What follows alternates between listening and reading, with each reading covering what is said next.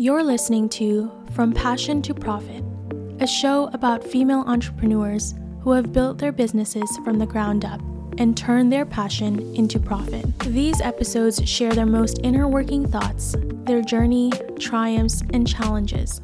Whether you're just starting out or looking to take your business to the next level, these women have valuable advice and insights to share. If you want to turn your passion into profit, this podcast is for you. Our first guest is none other than Hannah Nieves, the CEO and founder of H&N House, Hannah Nieves Consulting, and This Hudson Studio. I was so excited to chat with Hannah because I admired how she balanced multiple businesses and projects so seamlessly. She is the embodiment of the entrepreneur I aspired to be. But as we all know, the path to success is never easy, and Hannah's journey was no exception. She faced her fair share of grief and challenges along the way, but with unwavering grit and determination, she overcame them all. In this episode, Hannah generously shares her inspiring business journey with us. From her early beginnings to her current success, she reveals the lessons she's learned, the obstacles she's faced, and the victories she celebrated, starting with her burnout journey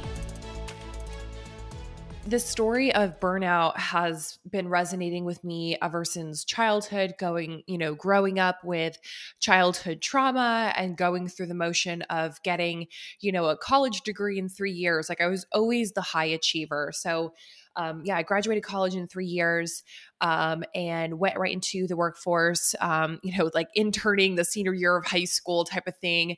Um, and, you know, I started my career actually in commercial real estate. So if you can picture like the Wolf of Wall Street, that's typically like how it was on the day to day and um, it was it was wild it was crazy but it also really taught me so much and i'm really grateful for it um, i was probably one of like one of five women on a sales floor of a few hundred men um, and i was the only minority as well. So that was another thing. I was the only one on the sales floor that didn't have like a dad that was you know the big real estate developer that was working in the city. So i truly truly worked my way there. And um, it thickened my skin. I love real estate, but I quickly realized after going through the underwriting process, because that's what I did, I was underwriting commercial assets, we were marketing and selling them. I quickly realized I loved the design more than I loved the underwriting side. So then I went to a national home storage brand where I was director of marketing there and then also helped build out their trade program. Um, and I loved it, but I just had this like vicious cycle of burnout. And it wasn't until actually summer of 2019 where that burnout actually like put me in the hospital. Um, and that was that was a catalyst to start everything when you had that director position and you were talking about how it just was this crazy cycle of burnout what were all the things that you were doing that would lead to burnout I think it was a lot of people pleasing. Um, it was a lot of trying to prove, you know, I was the the youngest director of marketing, and it was pretty wild because I was leading these like conferences. I was getting asked to speak in front of this company that's like nearly a billion dollars. And you know, I would have people twice my age asking me like, "How did you get into this building? Like, how did you do XYZ?" And it was a lot of pressure to have to continuously succeed, you know, always.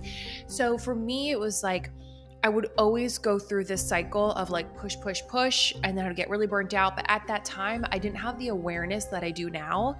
So I just thought, oh, I'm getting tired, or maybe I'm just not feeling that great. But when I didn't really, when I look back on it, it was burnout happening. I just didn't really know. And it wasn't until actually when I went into the hospital, it was when I was pushing myself yet again.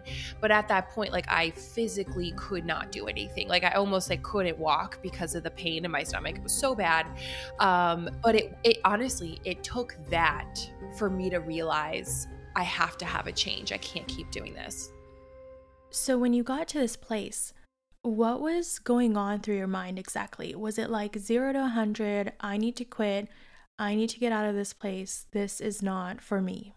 So it was interesting because when I was going through this process and you know, I went back to work, just like something fell off. And I love my job. I love what I was doing, but just something fell off with me. And I really started to have um, this like push that I was like, no, I'm actually meant to do this. Um, so when I went back, it was, you know, starting to build my brand. I, you know, went and did photography. First off, I was also healing myself too. So let me, let me take a step back. I focused like the first like few months on just healing myself, but um, I was starting to network. I signed up for a course at the time, and that's really how like I got into this world. And I just started consuming podcasts, actually, just like this podcasts all the time. I would be listening in my office and I'd have like the door closed, I'm doing my work, and I'd be listening to personal development podcasts all day long because I was so focused on shifting my mindset and during that time when I started to shift my mindset, I started to realize how everyone around me had a had a very closed mindset and I, that's when I realized, oh no, like I'm actually meant for something so much bigger than this. In a world where busy is often equated with success, 2020 was a year that forced many corporate professionals to reflect on what truly matters. We realized that burnout should not be the epitome of success and that true fulfillment comes from doing what you love and living with purpose. For Hannah, this realization began a year earlier in 2019. While she had already achieved significant professional success, Hannah realized that she was sacrificing her own well being in the process. So she booked a solo trip to the Catskills, and this is where things begin to click. I went by myself to the Catskills and I wrote everything down and I mapped everything out and I was like, this is what I'm going to do. And I came back and I was so fired up. Um, and I remember at the time, I told my best friend, um, I was like, okay, I just need to make $3,000 and then I'm going to leave and then I'm going to do this, right? Or I need to make, you know, $1,000. And it was crazy because I think about now, my husband and I talk about this, but like, okay, like the first project that came in was less than $400. And when I tell you, I was so excited, I was like, I just made $400 this is amazing. And and then it happened again. And I was like, oh my gosh, I just made $500 and it's so exciting. And then it was like, okay, I just made $1,000, 5,000, 10,000 oh my gosh, I just did 20,000 this month. And that's when I knew I was like, oh my goodness, like I just created a machine. This is this is wild. And then it wasn't until March of 2020 when, you know, the world shut down, most of my team got laid off. And that was the kick to get started.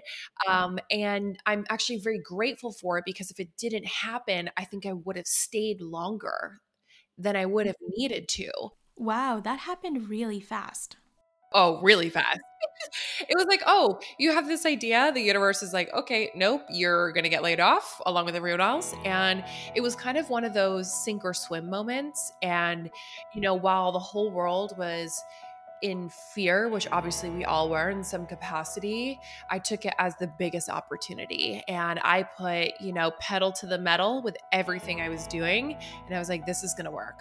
I don't have another option you know, I think the imposter syndrome really came out in the beginning when um, I started to charge high ticket for services. I remember, you know, like I've at the time, I never charged that for a service before. So I'm like, who am I to charge $5,000 for this agency service at the yeah. time?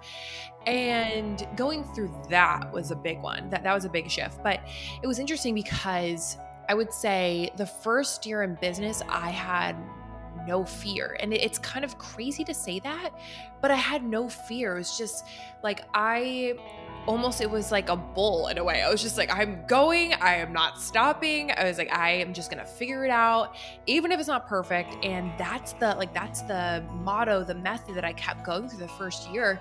I think it was partially on adrenaline. So also let me take a step back, which I think for most people they were doing that too. Yeah. Um, but it really was, I had nothing to lose at that time.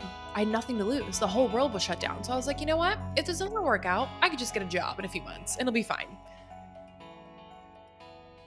I remember at the time, and this actually goes back before I transitioned full time. And, you know, during this period, my superior basically saw an Instagram account that I had, and it was a blog in the beginning. Like, it really, I don't even know what it was. And I was told to shut it down and I remember I went home crying to my husband and I said, you know, you know, he wants me to shut it down. And I remember he told me, and I wasn't making any money. So just like keep this in mind. He was like, you got to keep doing it. And he encouraged me. He's like, you got to keep doing it. So I just knew the vision of like where this was going. So I kept doing it. But at the time, too, it was one of those, it was a really hard situation because I was, I actually invested um, my first, I would say, six months of the business all on a credit card. And you can imagine racking up $30,000 of consumer debt on a credit card is really scary when you don't have a backup plan. I did not have a backup plan. Like it had to work. And I remember like seeing those payments come through and I'm like, it's to work. I know it's to work. And at one point, my husband's like, are you to figure this out? Like, what, what's happening? Are you serious about this? Um, and then literally as soon as this is like the most wildest moment but like when i invested in my first mastermind and this was you know again like multi five figure mastermind um at that point it was like this exchange. I was like oh like i'm stepping into this higher version of myself and i'm actually a business owner. And when that happened it was like a snowball. It was a snowball and then things just exploded from there. It was wild i'm fascinated by your story because it seems like that there's a key factor that sets apart those who succeed from those who don't and as i listen to your journey I see that you've taken many of the same steps that others have, yet you've achieved such remarkable success. So, what is the pivotal moment or decision that made all the difference for you? What sets your story apart and made your outcome so different from others? The number one thing is mindset. Um, that's everything. And I know for a lot of people, especially in the beginning stages, so let me take a step back. when I first came into my first ever like group program where I hired a coach. And I should also preface like I have been getting support from my business since day one. So I don't want anyone to listen in and think that I did this by myself because I did not. Um, I paid to get the answers fast. So even when I didn't have the money. But I think like the biggest thing is like I remember when I first went into my group coaching program at the time and I was like, I don't need the mindset stuff. I was like, I'm good. I just need the strategy. Tell me what to do. And I quickly realized that actually no, it was the other way around. I had to shift my entire perspective. And that was the biggest thing. But I think like the big, you know, kind of differentiator or the things that I've even noticed after working, you know, with hundreds of clients is like this first off, vision. Like the people that make it are the ones that actually have a clear vision for themselves um, and for their business. So that's number one. Two, um, being resilient and just being persistent. Like those two things, those two things, like if you have those things, you will make it. You know, I was talking to my husband last night about this and the the percentage of entrepreneurs um, fail, failing, you know, drastically goes up from year three. Mm-hmm. And I, don't quote me, I don't know the exact statistics off the top of my head, but by year five and 10, it goes up to like 70% of like business owners fail. And because it is a mind game. And if you don't prioritize that, you're going to get beaten down over and over and over. But the active entrepreneurship is actually not that. It's getting up every time that you're getting beat down. It's getting up whenever you experience failure and, you know, brushing your shoulders off and you keep it moving. Like that's what makes successful people. You just adapt. It was that initial point that was like the big shift because that was the most amount of money I ever invested in in myself. And to me, it was like, it was a pivotal point of realizing I'm worthy of that. You're worthy of spending that much, or you're worthy of investing in yourself? I think it was both. I think it was both. I think it was both realizing, like, no, actually, I'm worthy of this future vision that I have, and I'm worthy of getting the support that I need. And that was a massive mindset shift. Your journey has been remarkable, and it seems like everything fell into place for you in the most perfect way possible. It's intriguing to think about the route you took, transitioning from a successful real estate career to becoming a director for a multi million dollar corporation. Most people in your position might question whether they're worthy of leaving behind a successful career for the unknown. Did you ever feel that way? Did you have any doubts or reservations about pursuing your future, even though you were unsure of where it would lead you? I love that you said that because it just brought back a moment in time, actually. I feel like I'm back in that memory. And my last two roles, um, so after the one that I left, but before that, um, I remember at the time I was working commercial real estate and I was negotiating a pay raise at the time. I remember when I was telling them that I was leaving, you know, the response was, Oh, you'll be back. You'll come back.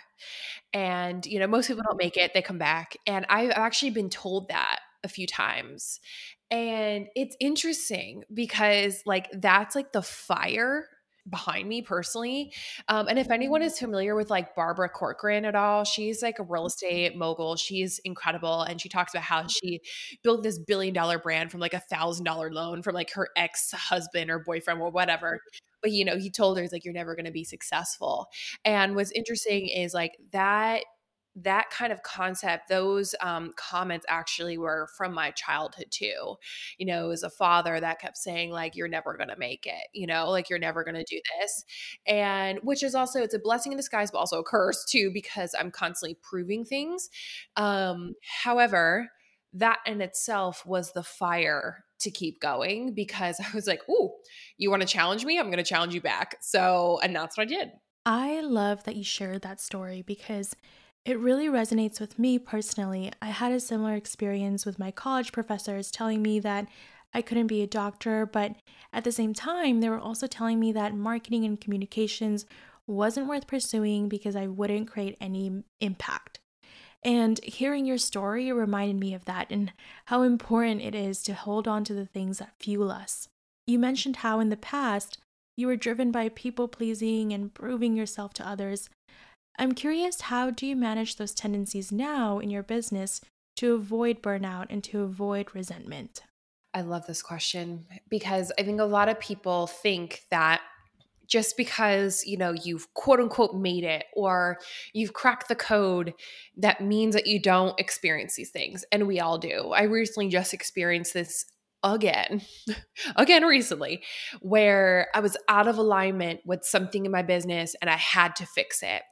And I think that's the biggest thing I'll just even recommend and just share, you know, with listeners here that like you're still going to go through these things no matter what level.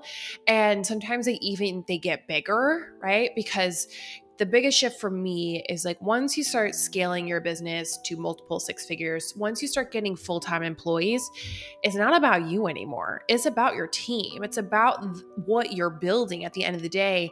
And for a lot of entrepreneurs, at least this happened to me, I actually had the reverse effect. I, this was probably about like a year and a half ago or maybe almost two years ago, where I started to feel nervous about making big changes because I was worried that I would ruin what I have built, basically.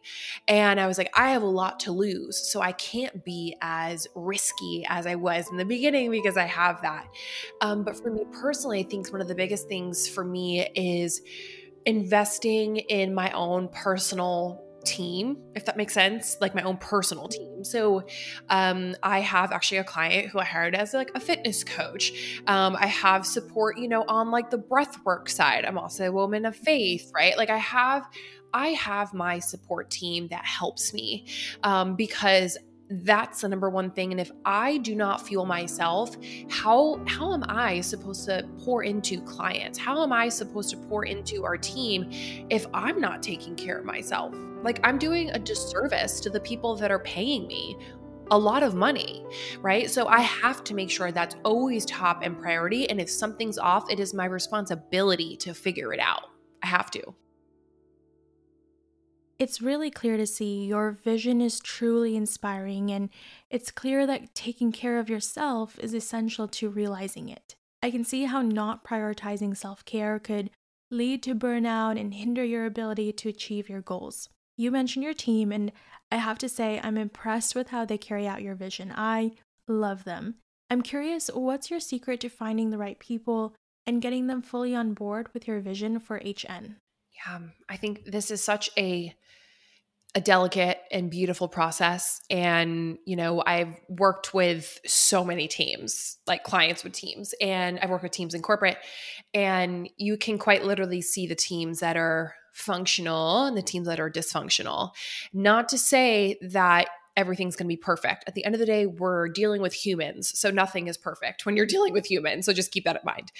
But I think the biggest thing for me is like leading with compassion, um, emotional intelligence is is key. Um, I think for some people, they lead and they lead by micromanaging their team, right? So I I don't keep my team on a leash. I'm like, listen, you're hired because you bring a skill set to the table, and I'm going to expect you to run with that skill set, right? Um, so that's a big thing for me. Um, setting the tone of the culture is everything.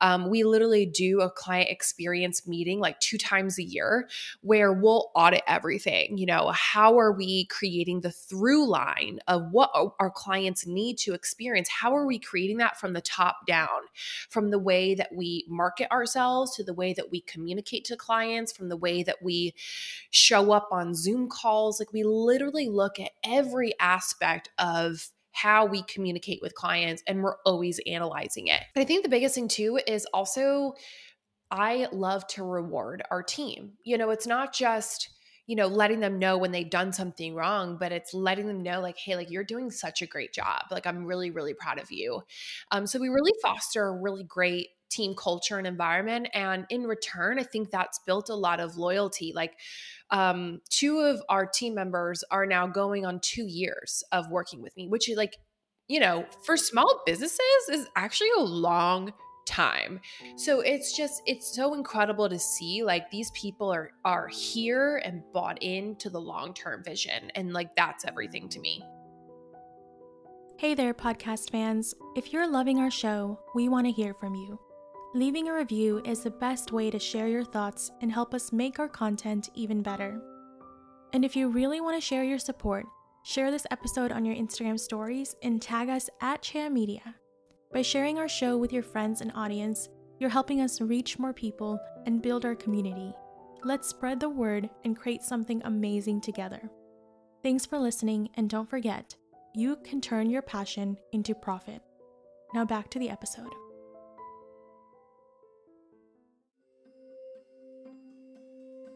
The commonality that I see, especially in the online world, is that the higher you go, um, the more the pressure really kind of um, sinks in. And that's why I've noticed, at least from a lot of seven figure founders, they have massive turnover. Um, and whether they want to say it or they don't, they have massive turnover in their brands.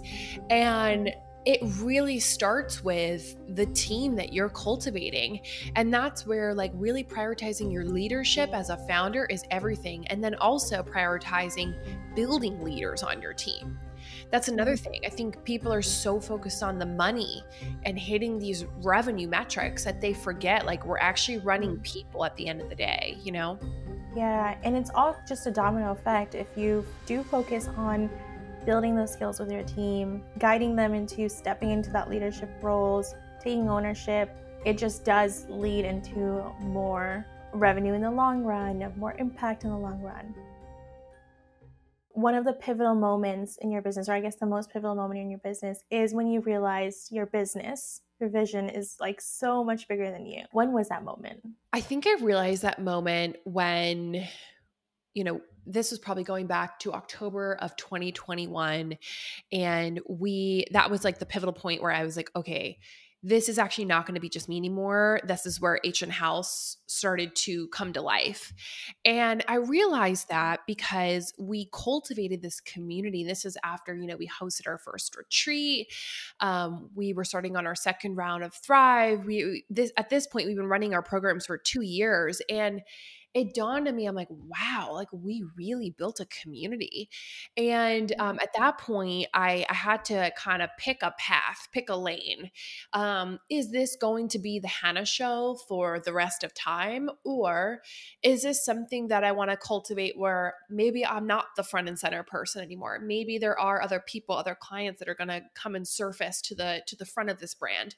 And I chose the latter of the two just because for me personally, like this is not the only thing I'm going to create, but it is the main thing I'm creating. And um, I mean, you know, like real estate design is like that's my second baby there. So for me, I also wanted the space and freedom to be able to talk about the other passions. So at that point, that's when I really realized, wow, this is really big. And then when I hosted my first in person event, that was just like everything all in one. And then I quickly realized like we made the right decision. Hannah's business underwent a significant change when she made the decision to transform it into a multi-dimensional enterprise. This required her to let go of half of her agency roster, which was a pivotal moment in an agency owner's journey. By doing so, she was able to focus her efforts on building a team that was aligned with her vision and values and could help her take her business to the next level. This strategic move allowed Hannah to streamline her operations and optimize her resources for greater efficiency. Many entrepreneurs often feel the pressure to constantly hustle and grow their business, which can lead to overcommitment and burnout. However, in order to achieve sustainable success, it's important to take a step back and evaluate what's truly necessary for the business to thrive. For Hannah, the decision to let go of half of her agency roster was not an easy one. It required a willingness to let go of short term revenue and a deep trust in her own vision and ability to execute on it. It also meant acknowledging that she couldn't do everything herself and needed to build a team that aligned with her values and mission. This type of decision making can be scary for business owners who are used to being in control, but it can also be incredibly liberating. By letting go of what's not working and focusing on what truly matters, entrepreneurs can create space for growth and innovation. It's not always easy, but it's often necessary for a business to thrive in the long run. Here is how Hannah did it. It was scary. So I'm going to just be very honest. I think it's beginning of 2021, I hired four full time employees, which you can imagine the salaries, the expenses that go with full time employees, let alone four. And this was an this was a matter of like three two months two to three months that i hired them. And we were going this route the agency route but i quickly realized that like i was out of alignment but i didn't have the awareness yet to realize it. I was out of alignment and i was like something's off. I was like just something doesn't feel right with what i'm doing. You know i was working until eight o'clock at night on a friday. Like i was just like i was stressed like some of the clients weren't a really good fit and at that point, I realized I was like, no, this is actually not what I want to do. I was like, I don't want to build a massive agency. To me, I actually find more um, stress with having a massive team. I actually find more freedom with having a small team myself personally. For other people, they might feel differently. Um, so, when I quickly realized, I was like, okay, we're actually going to go the route of consulting with done for you add ons my focus is I want to build my programs up. That's where my heart is. That's what I love. I love doing that. So I cut my roster in half and I made it a requirement that I was like, if you're going to work with us, you're going to be working with us with a much higher ticket and you're going to be working with us um, on a consulting with done for you add on capacity. And it was the best decision I've ever made. And we're still trimming it down, right? So now we've made the shift. Now we're still refining it down, right? And this process doesn't just take, you know, like six months, right? It can take take a lot longer than that. Um, and it always goes back to, and this is why, like, even with clients, I'm always asking, like, are you happy doing what you're doing? If you're not happy, you need to realize that now because what happens is entrepreneurs, we think because we've done this in corporate for 10 years, we think because we're good at this, that means that we need to do this for the rest of our life. And once you can change that mindset that no, you actually have the ability to recreate it changes the perspective. My question for you is how do you determine when it's time to pivot and realign your energy versus just dealing with the natural challenges that come with running a business or being in a particular niche? In other words, how do you know when it's time to make a change versus pushing through the difficulties that are just an inevitable part of this journey? I love that you brought this up because I also think too there are some entrepreneurs that move too fast. Like I move fast, but too fast, where it's like, okay, I decided I don't like this anymore. Tomorrow I'm gonna rip it down. want to start over, which is fine. Like for some people, you could do that, right? Um, but there's also okay, there's the beauty in that, but there's also the consequence in that too. If like for for example, if you're not sitting on cash reserves that you can lean on to get you up and running in this new you know transition or pivot whatever of course you're going to add more stress and you know almost have a trauma response because then you're in the fight or flight mode I think the big thing that I at least do is I, I let it sit for a little bit. So whether it's a few weeks, a month, whatever, and I'll let it marinate and I'll kind of see, okay, like, am I still feeling this way? Or maybe was it the week, you know? So I let it marinate and I keep note on like how I feel during the day. Usually a telltale sign that I'm out of alignment is um, I'll have trouble sleeping. I will wake up and something's just not right. I, I, just, I know at this point when something's off. And once you can really flex that skill, it's a lot easier. But before you go and quickly pivot, sit in the uncomfortable feeling, journal on it, write it visually, like write it down, come back to that. And then from there, if you have a mentor, if you have someone you're working with, have a peer, whatever it is, build out the plan to get you to that other side of where you need to go. Because if you just continuously sit in the uncomfortable feeling, you're going to stay on the hamster wheel. And at some point, you're going to realize, oh my goodness, I just built a digital prison and I hate my life. And I see that happen to entrepreneurs so many times. I remember watching on your IG stories several months back. You went to Scottsdale, Arizona for a retreat and something about the experience seemed to have a profound impact on you. Your energy shifted, and your stories changed. Can you share more about what clicked and what happened during that trip? So, what's interesting is that last year I went on three two retreats and then one was a separate one and I went to Scottsdale, went to LA, and then I went to Necker Island and all three of them I walked away with massive clarity all three of them. Um, I think for me, the biggest one that had the shift of and the reset was actually Necker Island when I, you know, went to Richard Branson's island, and it was, I mean, it was life changing in so many ways. But I walked in there thinking that I was going to get this like strategy for my business. I was going to explode, and we're going to have this ten million dollar idea, and blah blah blah. And I quickly realized that what I actually needed was like healing. What I needed was my personal development growth. And I I feel like personally as a person, I matured so much because you know, when you it's not often that you hang around like a billionaire, you know, and just listen and observe and for me, I'm so fascinated with how people think how they think, how they respond.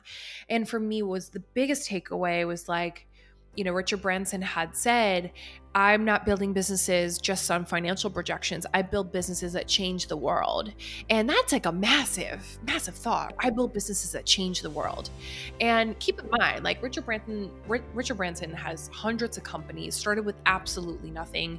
Um, I mean, this guy talk about resilience. I mean, he went against like the railroad tycoons. He I, he did everything, and it's so fascinating.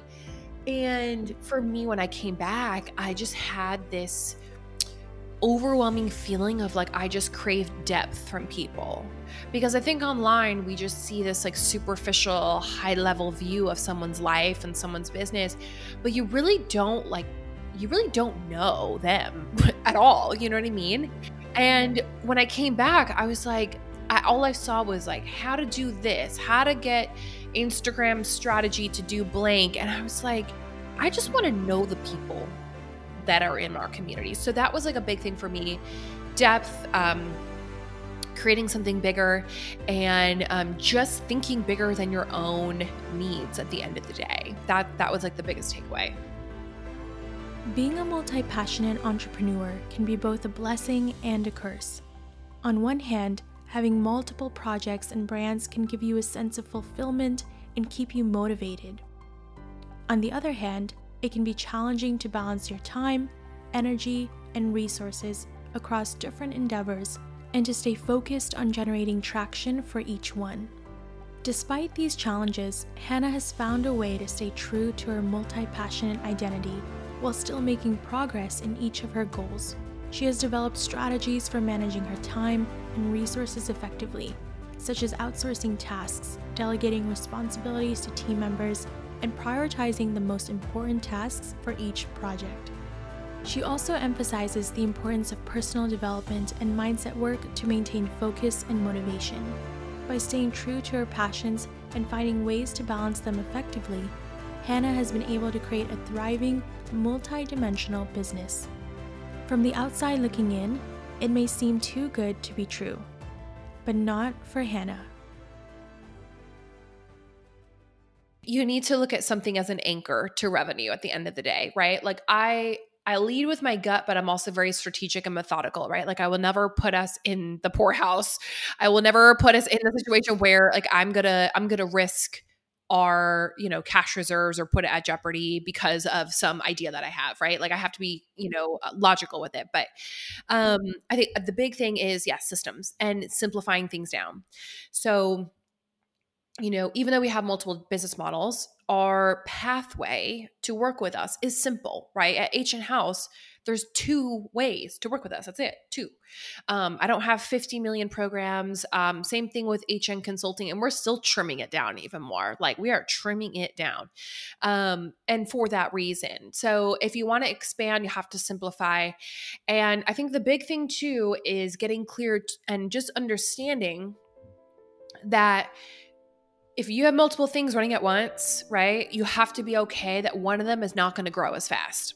It's just the reality, right? Like you're one person. And I see a lot of people, they want to kind of diversify and start all these 50 million things like in year one. And I'm like, okay, well, just get like one thing down first, then expand. Um, but definitely systems um, getting the support you know like my team right so like one of my team members like solely manages the studio like manages it all like i I am like spot checking. Like I'm not managing any of the proposals or anything like that. Like I just we just run it. And um, but it didn't start that way. So keep that in mind. Um, you know, with our farm, fingers crossed, um, that'll be like that last leg there to some of like the real estate that we're going to be focusing in on. Um, but again, it's one thing. But I know with once that farm is up and running and that is monetized and we're doing X, Y, Z, I know that then I can trim down certain areas. It's kind of like you're moving chess pieces around, right? Um, and it's very methodical. It's very strategic. I'm always look at, looking at the ROI you know like what's the long term? Um, i think a lot of business owners too we get so wrapped up that our businesses are our babies and like oh i need to you know kind of coddle my baby and um, never let it go. But business you know businesses are like buses at the end of the day and this is what R- richard branson said you're going to have multiple businesses if you're an entrepreneur. This is a lifestyle. So it's going to be okay knowing that down the line you might sell one of your businesses right you might want to, you know, hire a CEO to run one of your businesses, right? And that's okay. That doesn't make you a bad business owner. It makes you a very smart and strategic business owner because you're leveraging your time. I think, you know, because the first few years of business, I've grown so fast, right? Grown so fast. It's come at a cost and I, am very upfront about that.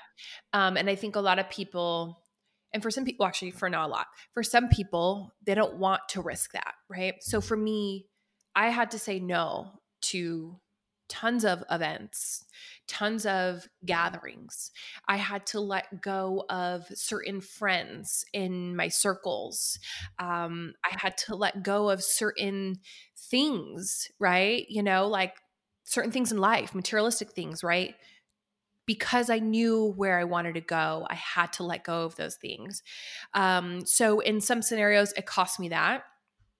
Um, I think one of the conversations that people don't talk about that I know happens, especially for women over, you know, that multiple six, seven figure mark in their business plus, is the conversations about marriage as an entrepreneur, especially when you are a high powered woman. And you're running a high powered business, but you also are have a spouse, have a partner. No one talks about those conversations. And when we do have these conversations, they're very hush hush behind closed doors. Um, mm-hmm. it is a delicate balance to to run this empire, but then turn off the switch and then go be wife, go be mom, go be ex, right?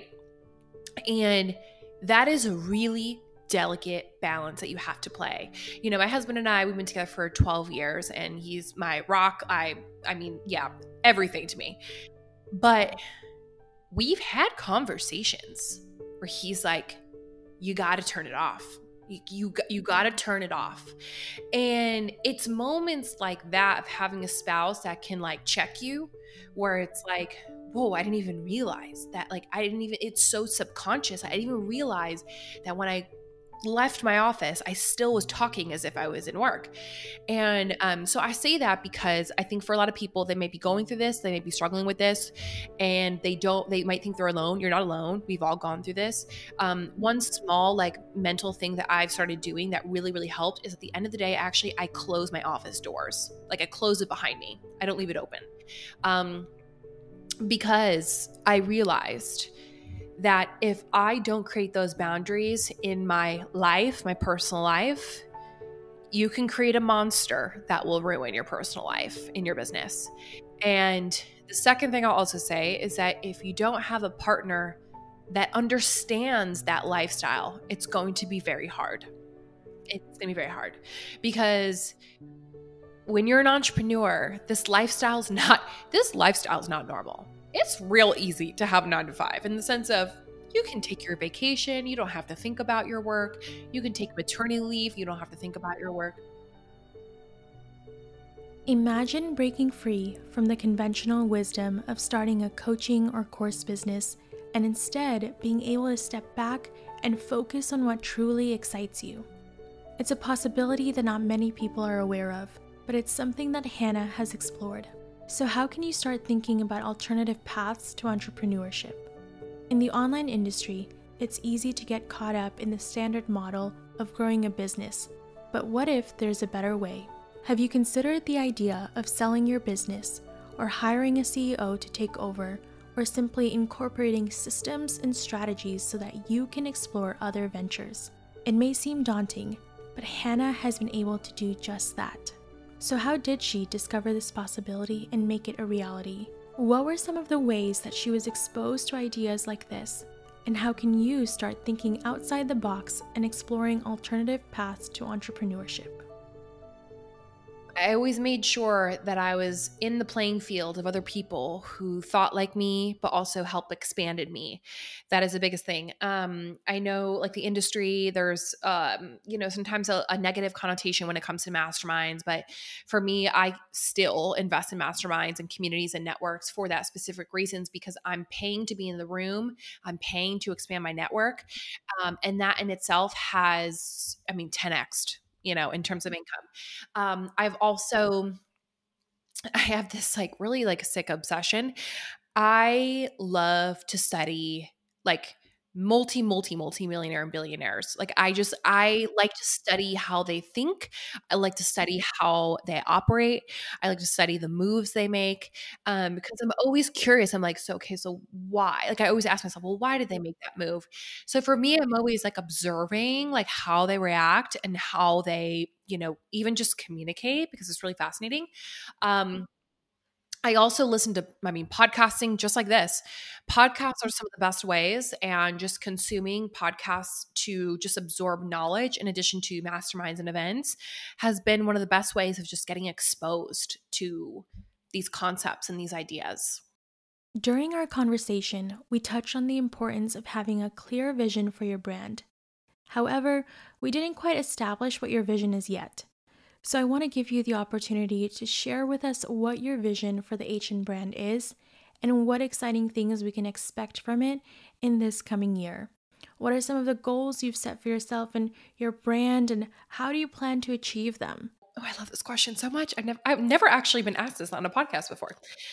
For me, I'm creating beautiful businesses and beautiful lifestyles. Like my whole focus is on redefining the way that we live and work.